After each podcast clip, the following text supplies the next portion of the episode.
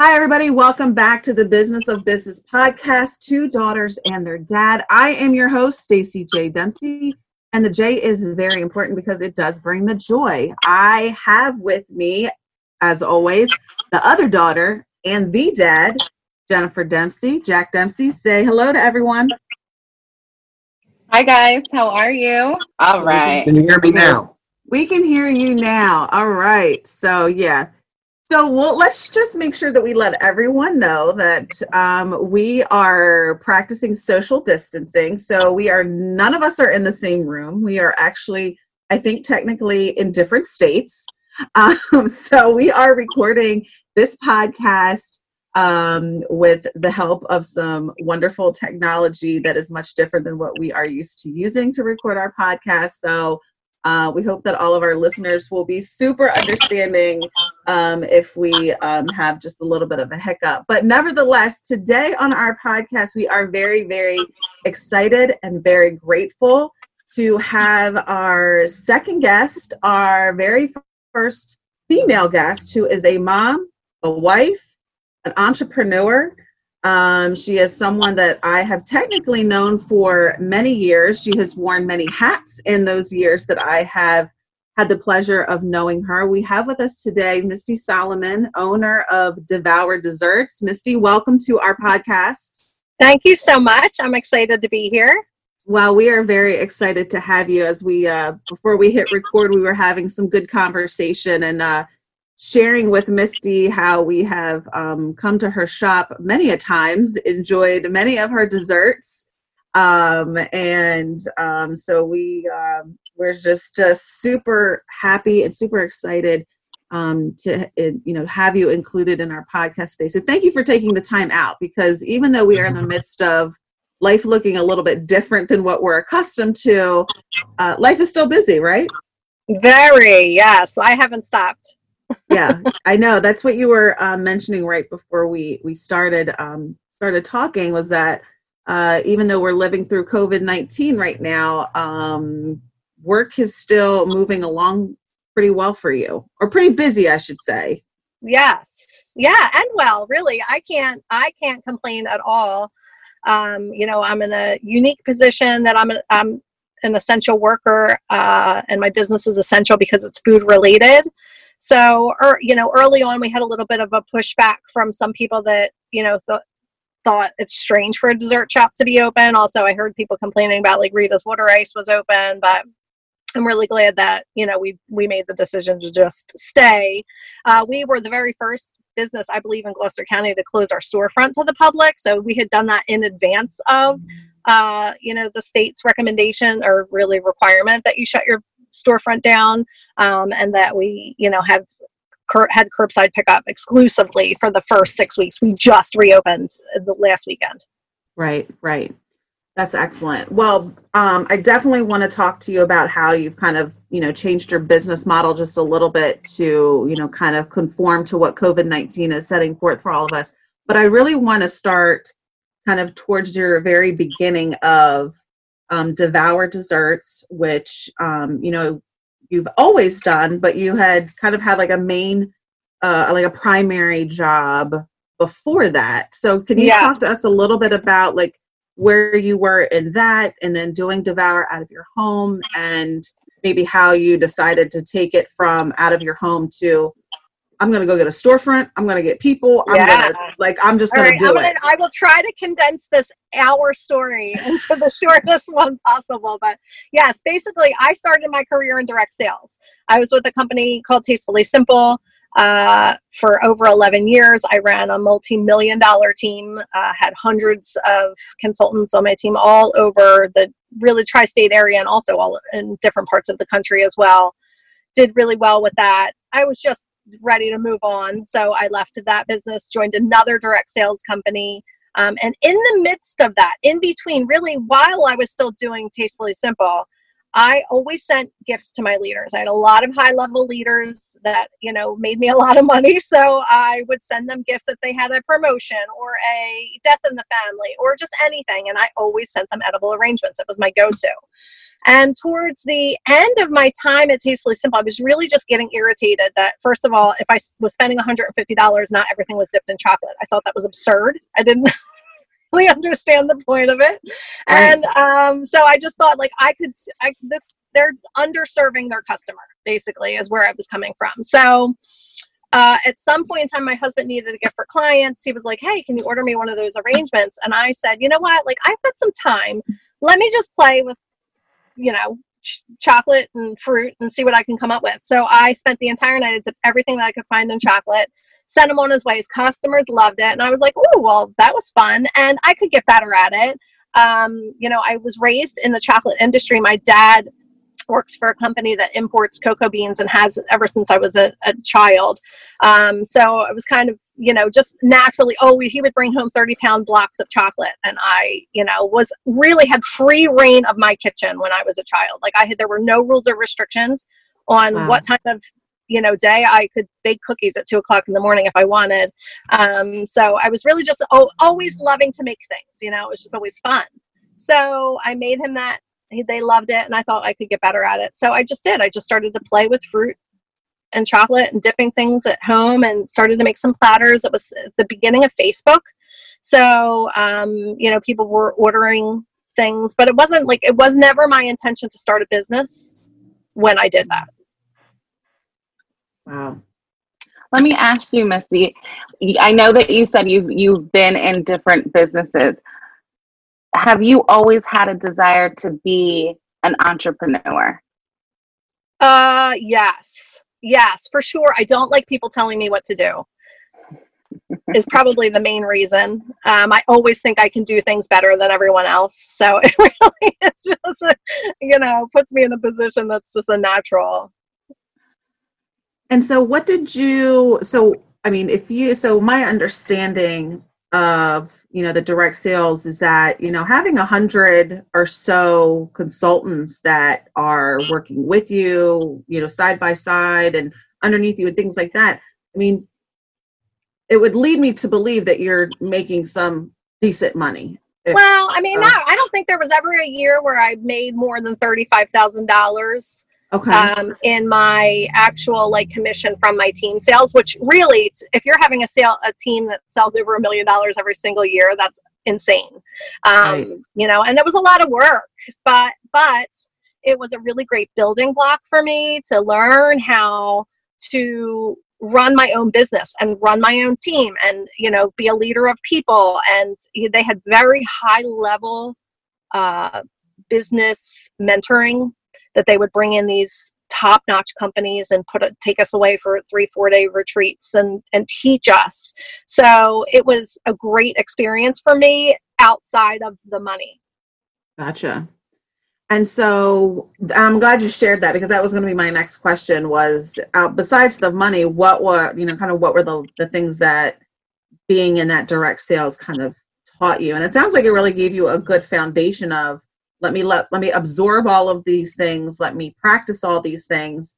And so then when was like you know when was the moment that you decided to you know, it sounds like you, you grew up with the chocolate, you like to create things, and so then you just continued that on into your adult life and while you were doing Tastefully Simple and Yeah, yeah, because it was very food related. So the transition to Devour mm-hmm. out of my home was not that far of a stretch. And once I started posting, people started ordering. Like it came on really quickly. Uh, so it was an easy transition for me to just add it on as a side hustle. It wasn't like I was still at Tastefully Simple. I was still doing, I was really losing my passion at that point. Uh, then I joined another direct sales company and still was, you know, kind of doing Devour, but I was at that time uh, like a health and nutrition coach selling diet shakes and also making dessert, uh, you know, on the side. But I really needed the diet shakes because I ate way too much dessert. So I did that for a little while. But I will say that the transition really came after I left the diet, the, the diet, um, you know, nutrition company. I went to work as a, I started to sell security systems and alarms uh, I did that for a little over a year. It was a completely new direction for me, but I was I'm a natural salesperson, so it was a good fit. And I was with them for probably over a year. Long story short, I got sent on a commercial uh, project that was way outside of my league.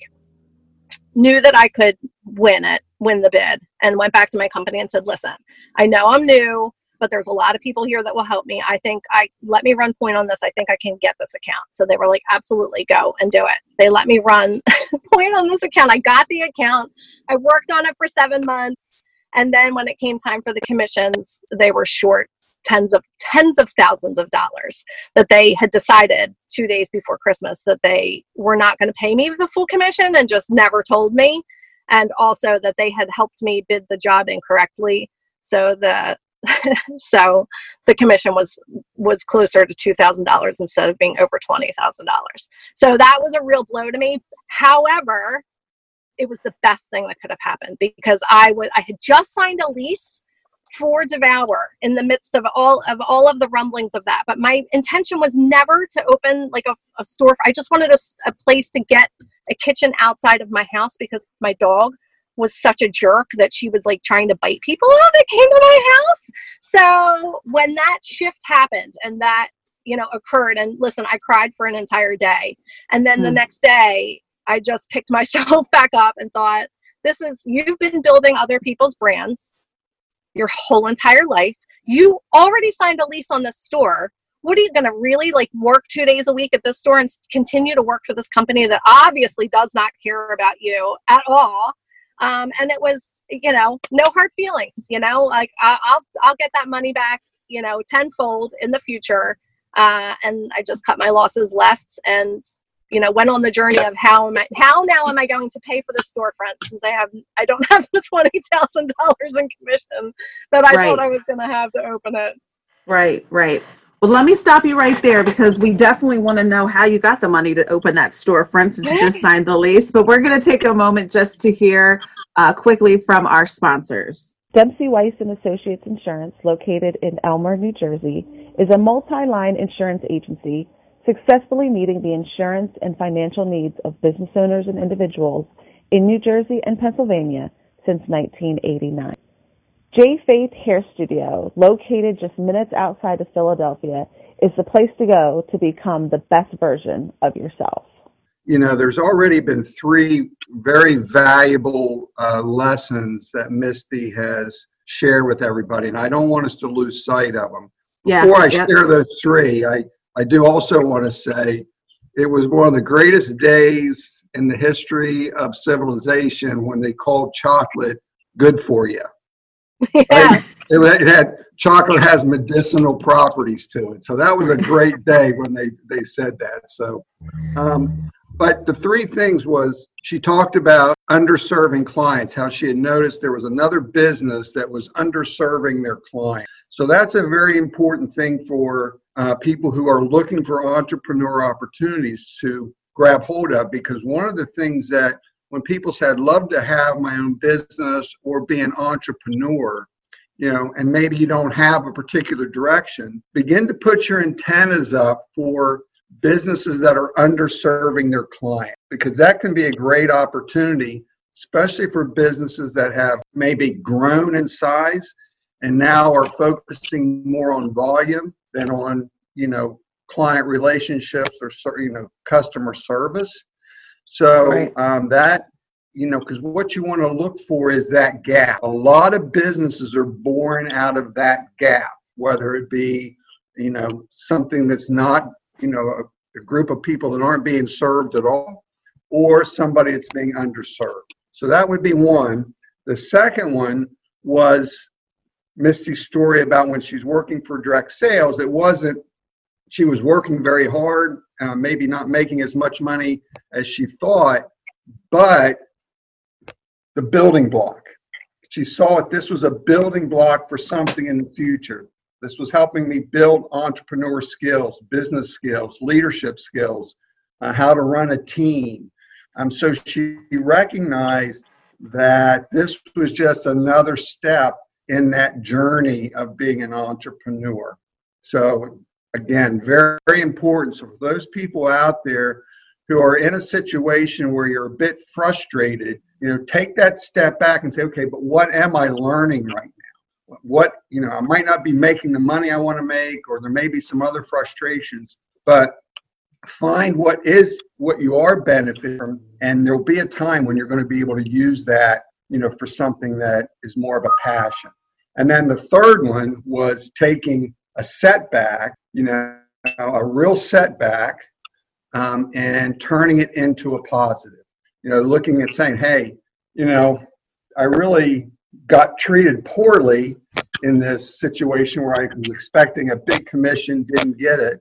But now it was the best thing that ever happened to me because now I could really devote my full energy. So, again, a third principle there is, and we've talked about this before, is there's there's a benefit in a setback. There's a benefit in an obstacle that you have to overcome.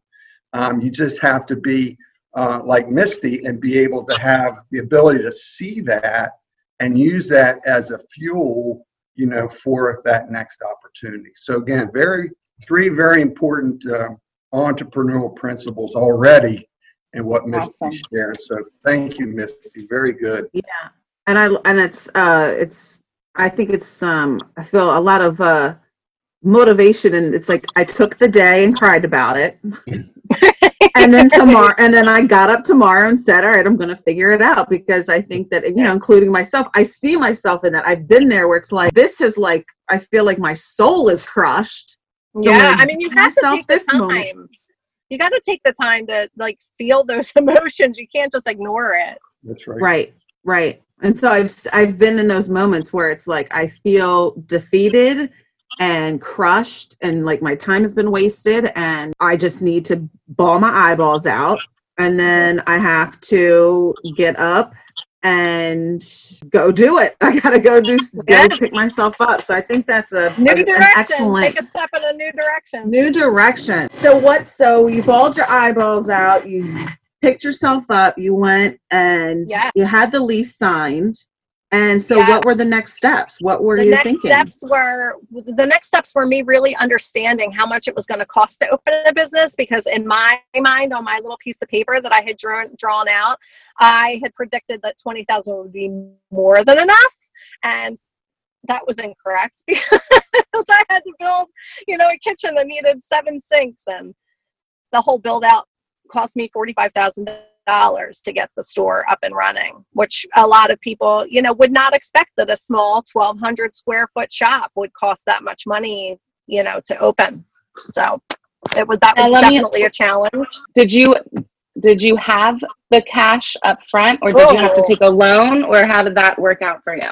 Great question. So I didn't. I had no. I did not have cash up front. I like. I had. I um, was really planning on using the twenty grand, and then I figured I could, you know, just figure out the rest. I'm really. I'm a jump first figure it all out later kind of girl. So, no, this sounds hokey and it sounds completely ridiculous, but I was working with a life coach at the time and she was like, you know, it was very, very much embedded in us at like post it notes and, you know, affirmations. So, I put a post it note in my uh, dash of my car that said 45K uh, and I just, every time we get in my car, I'd be like, oh my God, I'm so glad that I had this $45,000 that I needed. And I just, it was a part of my, every time I got in the car, I would say that out loud. I was, it was just repetition.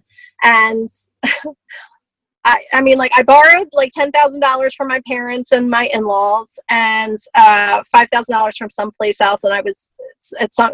I think I had five thousand of my own money, and I was short this twenty-five thousand dollars, and I really did not know how I was going to get it. And it was to the point where I was the construction, like I had to have more money because the construction. It was either like a there was a, a point where I was like, I have either wasted over twenty, you know, twenty thousand dollars building the space out for nothing, or I'm going to find this other $25,000. At the time, I had there was an investor that was um, had said that he was interested early on, and then was just dragging his feet and like not responding. So I uh, once again like had a complete breakdown and was just in this place where it's like do i pump the brakes or is this a gas pedal moment you know what i mean and i was like I woke up the next morning with clarity and was like, it's, this is gas pedal. So I don't know how it's going to happen, but it's going to happen. And that night he called me and was like, I've got your $25,000 check. I was like, okay. Wow. yeah. Wow. yeah meant to be that's what we call yes. it meant to be who else has goosebumps right now i totally me. do me i, totally have goosebumps relate. i can totally relate and, yeah, and there's we something need to... so magical about this story like i'm just living for this story because i think only an entrepreneur someone who really really is passionate about doing something can relate to that story. Like, no matter what, I was the same way in my business. You know, I will take out every credit card I have to. Like, there, it's we will do what we have to do to get twenty five thousand dollars, and that's and that's just amazing because there's well, a lot of people that are scared to do that or even to think that that's even capable or to ask or the asking you know what i mean like there was a point where i had to go back to my dad and ask for another $5,000.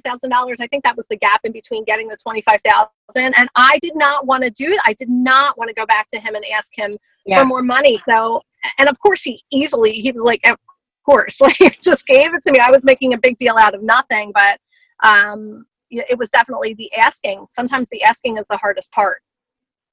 Right, Absolutely. right. Well, and we need to we need to also write down this quote of is this a is this a pump the gas well, how did you say it?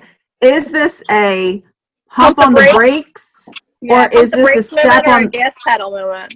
Gas pedal moment. Nugget alert! Nugget alert! Nugget alert! Nugget alert! Nugget alert! Man, so good. Love it.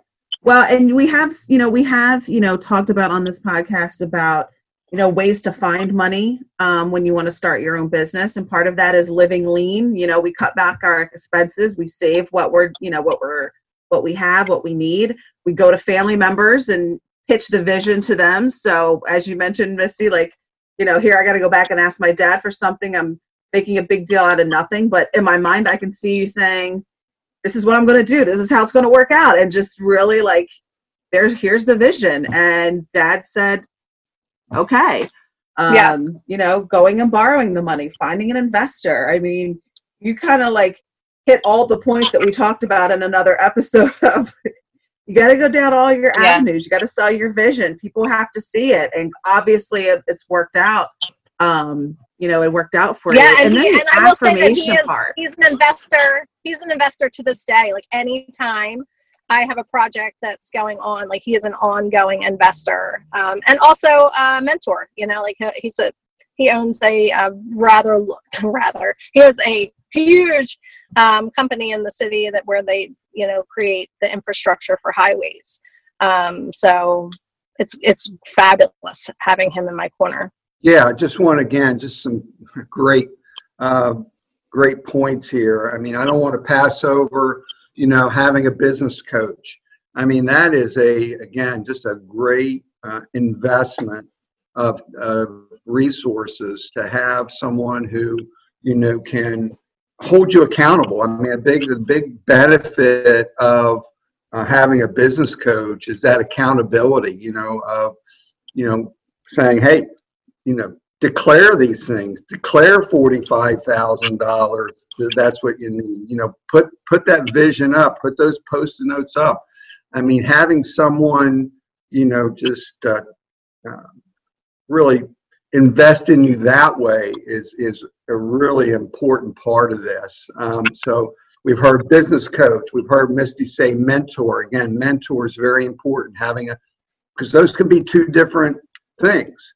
You know, having a business coach and having a mentor can be two different things and should be two different, really um, types of uh, investments. You know, into you. Um, so that's that's really uh, great that you you did that. And then, like we said, having those different ways of finding money to you know start your business, and it all starts with that vision. And you know, so you know, I know um, you know my kids, Misty. Anytime you know they they know they can come to me but they know they need to come to me with a, a, plan. They need to, you know, don't come to me and say, Dad, I need money come to me and say, Dad, you know, I have this idea, I have this, you know, vision, and then, you know, sell me on that, you know, and so that's critical for entrepreneurs to really be able to go out there because if you have that vision and you're passionate about it, you'll, you know, you'll find people that will, will buy into your passion.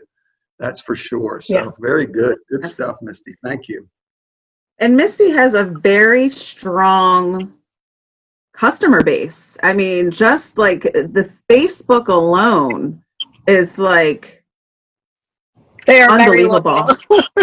unbelievable. They're, They're amazing. Yeah, so I mean, you've opened up your storefront. I mean, and it's it, it seems like from what I could tell that you know people that were buying um, you know things from when you were making them into your kitchen. Now you've opened your storefront, and um, I yeah, if I, I remember correctly, yeah, right.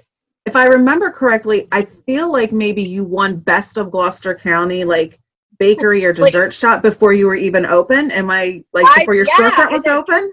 Yeah, you're right. Because I was running Devour out of my house for four years before I opened the storefront. And I was super active on social media. Don't ask me how. I mean, I was running this business illegally out of my kitchen and I was all over the internet. I don't know how they never picked up on me or, or targeted me. I'm really not sure, but I'm glad that they didn't. Um, so yeah, so when I, you know, had the storefront, they were, they started doing the contest and I called them and said, if I have a storefront and I have a business, even though if, I, if I'm not open yet, am I eligible? And he was like, absolutely. So I was like, all right, let's do this thing. So my customers vote you know they voted and we've won five years in a row but yeah, so you won best of gloucester county before your storefront was even technically open to the public obscene and, yeah well i think it's but it's also a testimony of you know earlier you mentioned you saw where you know clients were underserved customers were underserved obviously you have a customer base that is just they are ride or die. They are devour Misty, which is amazing. what do you think? What do you think contributes to you know to that? Besides, obviously, the the, the desserts are outstanding. Like uh, the desserts, you know, it's. I mean, you made my daughter's. Um, you know, when we were going to find out if she, if my first child was a boy or a girl, like the you made that cake that we yeah, cut. Yeah, yeah. You know, like so there is. You know, what do you think contributes to obviously besides the desserts being amazing yeah what do you think contributes to the customer base oh uh, that's a really great question i don't know um i think maybe i'm just relatable you know uh, i feel like people that talk to me can sense that I am always who I say I am. I am never going to be somebody different. I'm going to tell you the highs, I'm going to tell you the lows. If I've got something going on, uh, you know, I'm going to keep keep them informed via Facebook and entertainment. You know, like I'm, I feel like I'm entertaining. I'm good at writing copy. I don't know. I just have a, a natural connection with my customers. That is, you know, I am as ferociously, um, you know, in their corner as they are in mine. One hundred percent. And nugget alert, nugget alert. Nugget alert, not gonna alert.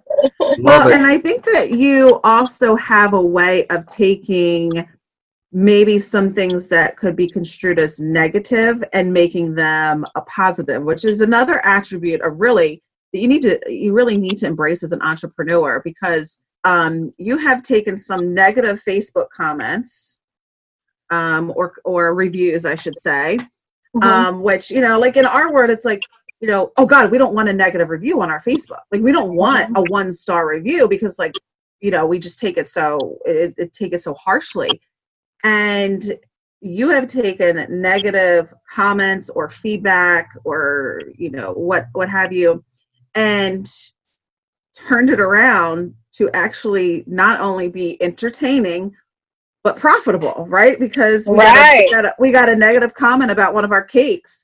And I feel yeah. like you named it after the woman that left the comment, right? I like, did, yeah. So I will say that when I worked for the security company, I ran their, I did their, um, you know, their Facebook, and they would always get upset if they were getting a terrible review, or if somebody was saying something bad, and they would automatically want to delete it. And I would always be like, no, like don't delete it because listen, if somebody's a jerk off, right? Like, am I allowed to say jerk off? Sorry. Yes. if somebody is, then all of their friends already know that they're a jerk, right? They already know. So by this person commenting, he's just opening you up to 50 more people that would not have even seen your brand to begin with. And his friends already know about him. They're not worried about what he's saying. They're just having the visibility, you know, which is, is I think what some people don't understand. Um, and I get it. It's painful. Like it is a punch in the gut when someone gives you a review like that. If it's a valid review and I have done something that's incorrect or, you know, listen, I'm going to bend over backwards to make it right. I will legit like drive to the store, bake you a cake, and drive it to your house at six o'clock at night. Like, seriously, that's the level of service that I provide. But if it's a, you know, um, a nonsense review, then I just don't have any time for it. And I will um, have a lot of fun at your expense. Yeah. So the we ran a special called um, Frida Hates Our Strawberry Shortcake it was a two day special. Someone had, uh, you know, gave us a does not recommend my bakery because the strawberry shortcake was ugly, um, which is it's basically like cake with whipped cream and strawberries piled on top in a heap. Like it was, it's phenomenal. It's the, it's so good, but she hated it. So, and I thought it was ridiculous. So I remember I'm in the supermarket and walking past a you know a flat of strawberries which i buy flats of strawberries on the daily it's not abnormal and i just thought Frida hates our strawberry shortcake. and I was like, oh man, like, should I even do this? Like, ha- like, is like, can I be that person that like runs a special like this? So I thought about it for a couple days.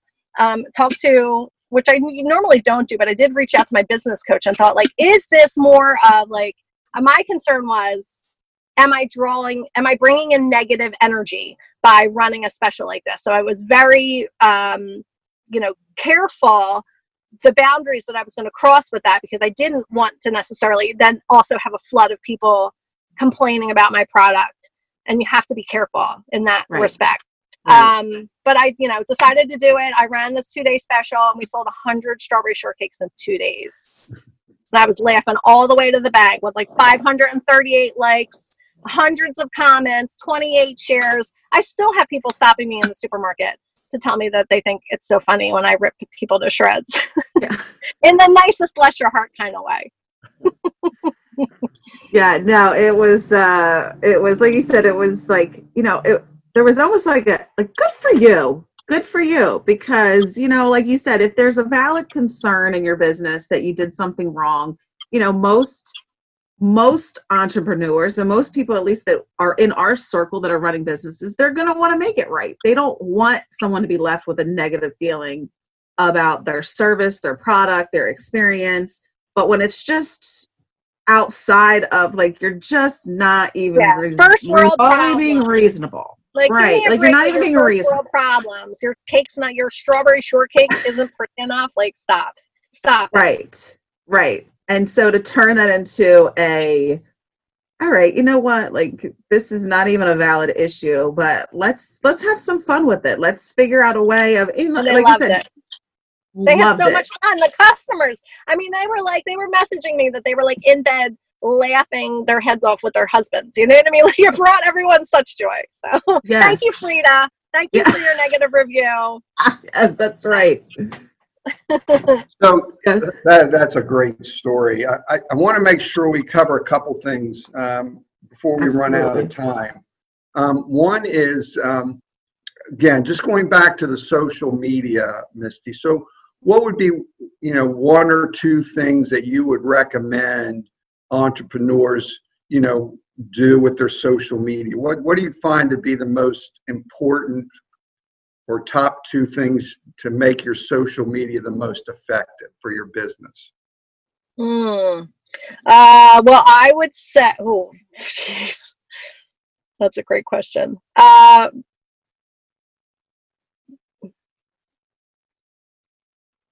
Jack, you got me stumped on this one. Um, I, I mean, in terms of like reviews, I would say, you know, definitely focus on the positive ones. Um, and I will give you a, another nugget that doesn't come from me.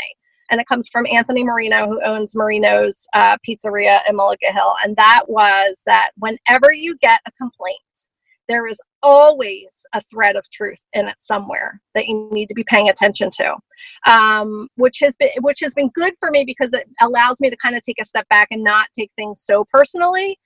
Um, so that would be my recommendation around that. So how about um, so?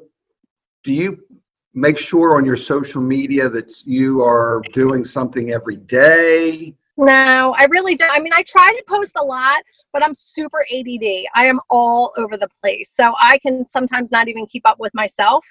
Um, so I try, like, if it's my business is easy, right? Like, I have beautiful cakes and desserts to take pictures of. It's really easy for me to take pictures and engage my customers where I can't necessarily say that advice would would follow the same suit for anyone in any business if that makes sense. Mm-hmm.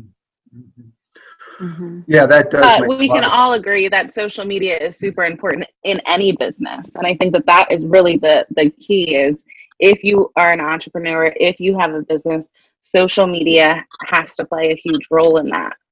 Well, and I think the other thing that you know what maybe um, Misty isn't taking credit for is that yes, you can post beautiful pictures of desserts, but you also engage with your customer base and say, hey, if I did something like this what do you think about it? You know, like you did a Mother's Day special of I forget what it was called, uh, um, like the cheese the brunch board.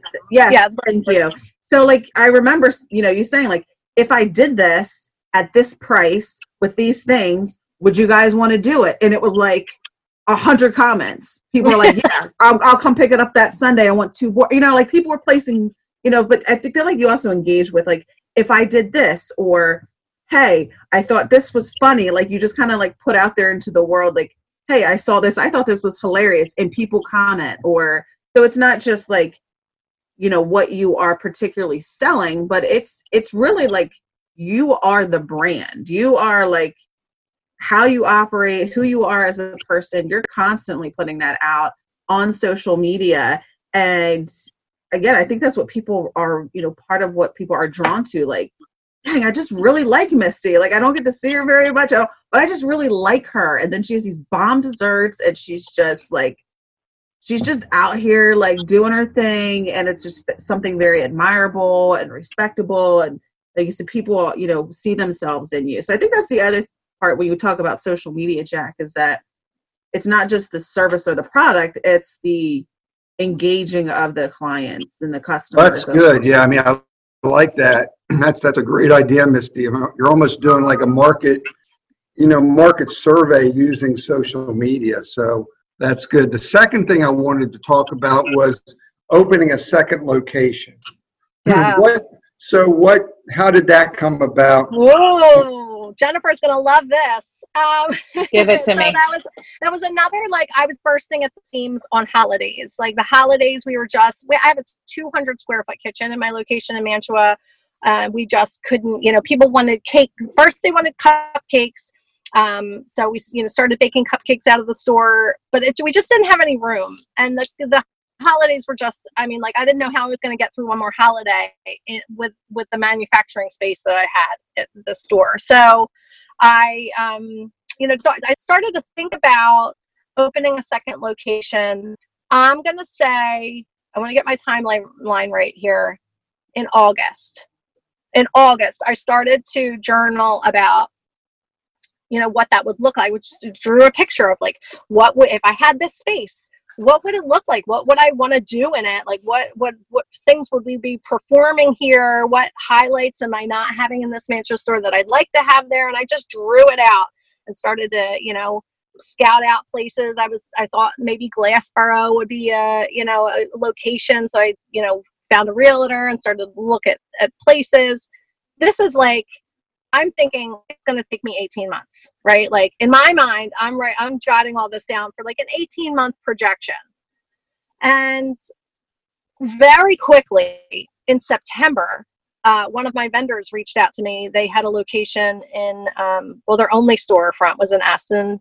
It was called Viso's Italian Desserts. I bought their cannoli from them. He's a old old Italian part of the Termini family, had this banging cannoli that I didn't know how to make it. He made his own shells. So, you know, I sold their product. And she reached out to me and said, We're closing the store and do you want to come take a look at it? So I was like, okay. I had been in their like bakery storefront before, but I had never like toured the entire building. And I went over and when I walked through, I was flabbergasted because it was everything that I had drawn in my like everything that was in my picture wow. was this place. So it was. It, I operate from a very guttural uh, space, right? So if something feels right for me, then I do it, even if it doesn't make any sense on paper, even if it, you know what I mean? Like I have all of these objections, even if the people around me are like, what are you crazy? If it feels right, I have to do it. Like there's just not another option for me. So I remember going home and, you know, my husband is was so patient with me for you know like i really when i was running devour Jennifer probably knows I, I don't want to put myself in your position, but it's not like you're making a million dollars, right? Like you're working a lot and you're reinvesting in your company and you're reinvesting in your business and it doesn't necessarily matter if your price point is really high. You're you're in it, you're investing your time and energy to build this thing, right? And it's not necessarily about money. So I had just at that time started to take a paycheck in Mantua, wow. and here I am telling my husband that I'm going to open up another store and basically put myself back in the same position. Um, wow. But I just knew that I knew it was right, and I remember saying to him, like, "Listen, like I know this sounds crazy, but I just know that I'm supposed to do it. I just know I'm supposed to do it." And he was like, "Okay, well then, you know, do it." Um, and everything happened much the same that it did the first time, where everything just fell into place as it should um, because it was right mm. because it was the right thing. Wow. Well, yeah, I mean that's because uh, that's one of the things that you know, can be a challenge for some businesses. They can, you know, they they open up a business in, in, in a particular location and things really are going well, and and they find okay, well, let me see, I can let me go duplicate this, you know, in another town or you know two or three towns over, that type of thing only to find that for whatever reason, demographics or whatever, the second location never seems to prove out. Oh yeah. Oh, you're totally right, Jack. Because and I will say that that that would uh, be true about my current model. Like my Mantua store outsells my Aston store threefold at at minimum threefold. However, I wouldn't be able to do the volume that I do in Mantua without the store in Aston because we do all of the baking there and we do all of the chocolate work in New Jersey and then we swap. So I wouldn't be able to hit the limit, you know, the maximum sales that I'm hitting in the Mantua store if not for the Aston store. And that's, you know, Mantua definitely pays for Aston because it's not it's not uh, self sufficient on its own yet. However, we've only been there two years, you know, and I'm in I've been in this business long enough to know that things really start to change between two year two and year three and year three and year four and once people get to know that you're there and you know come to expect um, you know that they're going to get great dessert from you and they can trust you. It takes time. Well that's good because that's exactly right. I think in your case number again really outstanding um, you know business points here. One is was the journaling and kind of drawing it out you know yeah. um, and really putting it on paper. It is amazing when you put something on paper uh, whether it's writing out a vision or writing out your business plan, you know, rather than just having it rattling around in your brain all the time, getting it down on paper really does seem to be an accelerant, you know, for you know those things starting to happen. So that's great that you did that, and it's amazing, isn't it? How that second location just kind of fell in right almost to your vision that you put on paper. That's that's that's an amazing and, and yeah, and and like I had said, we were that was August. I started to have the idea, and we were open for business on December the tenth. Wow. Yeah. Wow. You know, and then again to recognize that you know this wasn't in your case just about duplicating your Mantua store. It was about being able to grow the brand in total because you needed that additional capacity to do that. So, uh, you know, because of having the Aston location, it seems like that gave you the capacity to to grow Mantua far more than you would have ever been able to do. So, so that's some that's some great great insights. And the other, again, great lesson that you're you're bringing up is that reinvesting. Again, we did a podcast on that. Is how important it is for entrepreneurs to reinvest. And what we'll find many times, and, and you're a great example of how people they they start that business and they're and they're living lean. They're not taking a paycheck. Jennifer does know those days. Uh, you're not taking a paycheck. All of a sudden, you get your business to the point you can start taking some money. And boy, I tell you, that's where a lot of uh, entrepreneurs make their mistake because it's actually right at that point they need to do what you did, and that's reinvest. To get that next level of growth, you have to make that investment. And it's tough because now you're feeling like, you know, I wouldn't mind taking some money because, you know, I wouldn't mind some lifestyle uh, improvements over here maybe and, and uh, doing some th- things lifestyle wise. But that can be a critical mistake for entrepreneurs to because once you start feeding money from your business over to the lifestyle side of the equation, it's tough to bring it back at that point you know, it's mm-hmm. tough to bring it back because you're, you know, you're making payments on, you know, the nicer car or the bigger house or the room addition or the new boat or whatever, whatever that may be. And it's hard then to find the resources to reinvest. So congratulations and and great job to your husband for being supportive there for that too. That's, that's good stuff.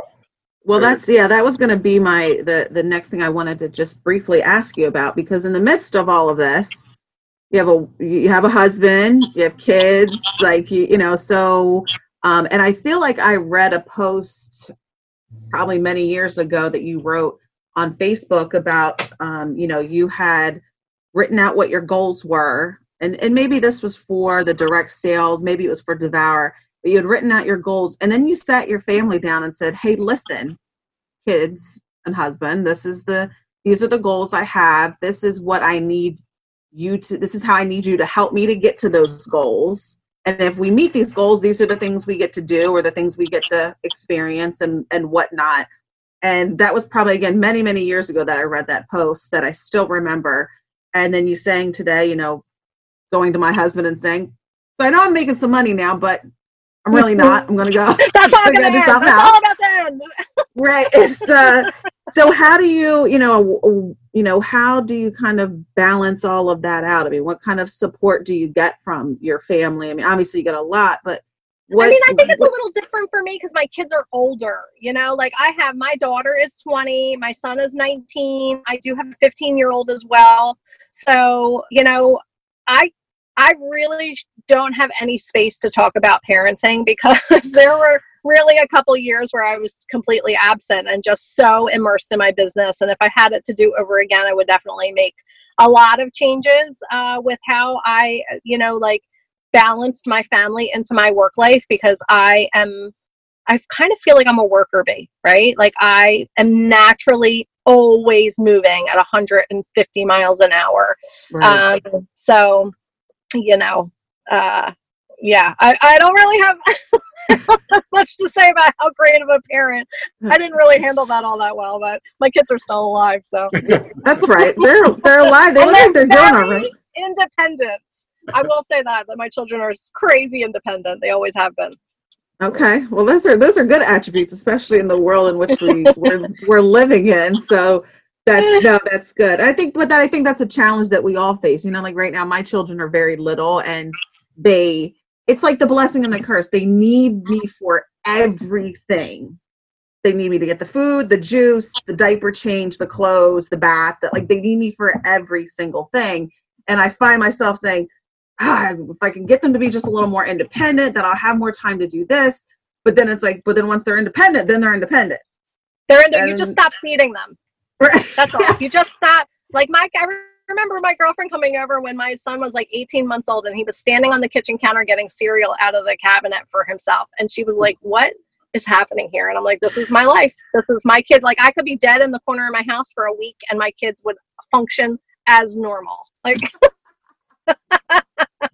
well, you know what? Now that you say that, my kids do go in the refrigerator and take whatever they want, out. and I yip at them. I'm like, "Get out of my refrigerator! Get out!" and I just need to be like, "Yes, get it do it. Just throw your trash away. I'll deal with the mess when you clean up. I'm going about this completely wrong.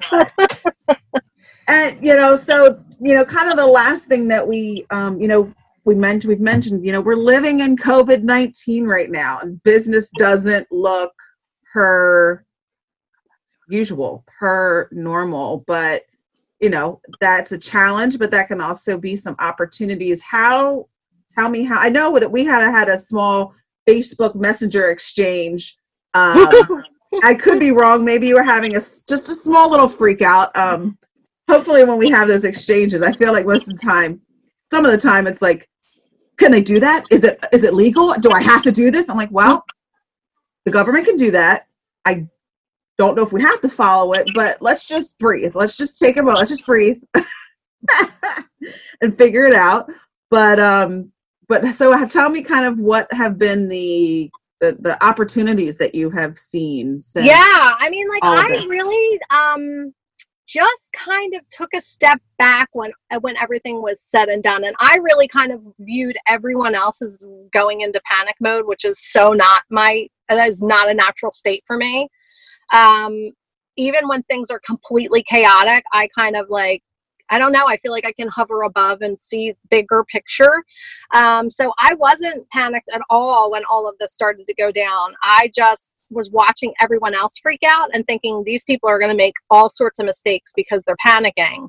And mm. I am staying in my lane and doing what I do. So it was for sure a transition. I don't know. Um, you know, we had we like I said earlier, we had closed. We were the first ones to close the storefront before the you know restrictions had even come around and I immediately switched my model to, you know, we opened up our online ordering so we could do a website and we started delivering which is something that you know we didn't do before. So i really looked as, a, as an opportunity to make the changes in my business that i was dragging my feet on changing. I was really resistant to to slashing my menu to like my menu had gotten so expansive that it was overwhelming. Like it was just a nonstop constant, you know, rat race to get this menu done. And I knew that I needed to, to slim it, but I didn't know how I was going to do that.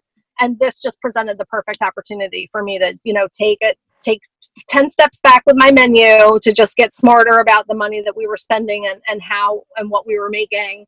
And um, and then also to add online ordering and add delivery. And then in the meantime, we had also started doing these kids in the kitchen kit so I run a program called Kids in the Kitchen. I have kids locally from ages 7 to 13 come in and do classes in my kitchen with me. Um, it's usually very small scale, six to eight kids max. And those kids, uh, you know, I was just thinking about them like, what are they going to have nothing to do, you know, at home? So I just put a kit together. I think the first kit that I did was like a cupcake decorating kit.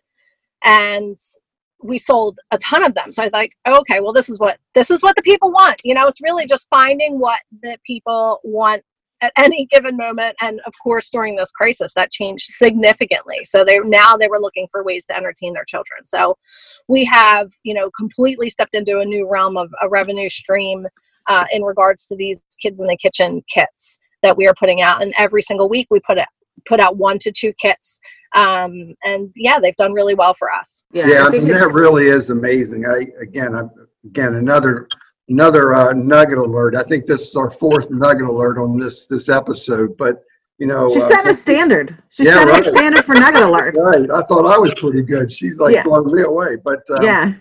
Uh, that staying in my understanding what your core business is and making sure that you stay in that but yet then you went on and you innovated by staying in your lane. You know, you're still all about fantastic desserts and high quality. It was still all about that. But now we got to figure out from an innovation standpoint, how do we do how do we stay in our lane but do it somewhat differently, you know, with the deliveries and the curbside. And I love that with the kids in the kitchen. I mean, that is that is just really thinking outside the box and that and that's going to benefit you significantly just because again that that's an investment back into your customers really is what that is because you know that there is a need there and there is something. So yeah really really uh, fantastic fantastic stuff misty. Yeah and i will say that that was scary you know it was doing the kids kits was scary because there was so much uncertainty about the virus that you know we were we were you know had gloves and you know like everything we touched had gloves and we were constantly you know washing our hands. But you know from from our from my place it was scary because i knew that they wanted it and i wanted to give them what they wanted. But also like god forbid someone in my store gets sick and then you know what i mean? Then that then the then what happens after that. So it was really kind of like I had to force myself to step outside of that fear that I had yeah. to be able to to do that. Yeah. Continuously, week after week, because as yeah. the weeks went on, it got scarier and scarier. Yeah.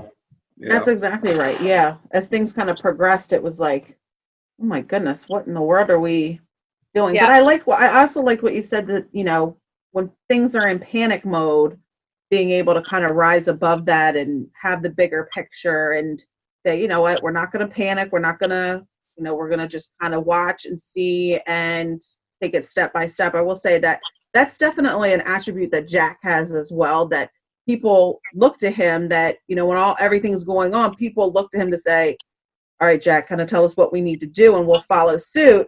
And, you know, Jack is always the even keel, always, okay, we're to we're to figure it out we're to stay in business we're to we're we're to move we're to get through this just like we've gotten through other things. This just looks a little bit different. And so i think that is definitely like that is one thing that if you're to be in business to say you got to stay the even keel. You got to be able to look above everything that's happening in the right here and the right now and look for the opportunities look to stay calm because people will follow suit in that you know? Like if jack's freaking out over here, I guarantee you, every agent that looks to him is completely freaking out. And yeah. that just that doesn't serve anyone, that doesn't move anyone forward. Um, so that was I, I like that word. You need to be able to look above all of that. Um, just go home and freak out in my basement. Nobody, yeah. believe me, I still freak out, but I just don't just don't uh, show it in public. Right, right. Yeah, can't do that. It's been great, Misty. This has been awesome. Yeah, this has been wonderful. So I have one last question before we wrap things up. If you had any advice, Misty, to give, um, you know, any entrepreneur that's looking to start a business, that's in their early years of business, um, what would be your ultimate piece of advice to anyone out there? Oh, I am going to go rogue and say stop listening to everyone else uh, because I feel like so many people are so influenced by other people's opinions about what they should be doing when no one has any insight into what you should be doing, really, except for you. Like you have the ultimate knowledge about whether something's wrong or right. So good. I agree. I agree. We're on Zoom right now. Nobody's gonna be able to see, but I've got goosebumps again. okay, got goosebumps again. Wonderful. Well, Misty, thank you, thank you, thank you, thank you, thank you for um, being a part of the podcast. Thank you for working through our slight technical difficulties in the beginning. Thank you for being a client. Um, you've probably, you hands down, have been one of the most wonderful people for me to work with in my career, and I greatly appreciate your business. Greatly appreciate you know, um, just everything that you put out into the universe. I don't know if you remember, you used to teach a spin class at Super Fitness. Oh, I remember. Girl, and, I need to get my ass back in the gym class. I'm like up 20 pounds from this COVID stuff. I'm out uh, here.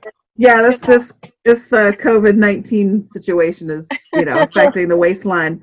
But it was so funny because it wasn't you, but another instructor had missed their class, and I was taking the class, and so I was like, well, I have my my iPod. Okay, let's talk about iPod. So you know how many years ago yeah. that was. I've got my iPod, so I'll teach the class. And I wrote it on Facebook, and you were like, "You were the one that taught the spin class just randomly," and I was like, "I did. I just taught a spin class. Never did it in my life." But you were like, "That is so awesome," and I was like, "You're you were you're like that's something I would do." yeah, definitely. Oh my god, I love it. Oh, good stuff. All right. Well, thank you to our listeners for tuning in. We appreciate each and every one of you. We hope that you have enjoyed this episode of the Business to Business podcast, Two Daughters and Their Dad. And until we can be together again, everybody stay safe. We'll talk to you soon. We want to thank you for listening today. Please subscribe so you never miss an episode. Leave us a positive review. And we want to say thank you to our sponsors, Dempsey Weiss and Associates and J Faith Hair Studio.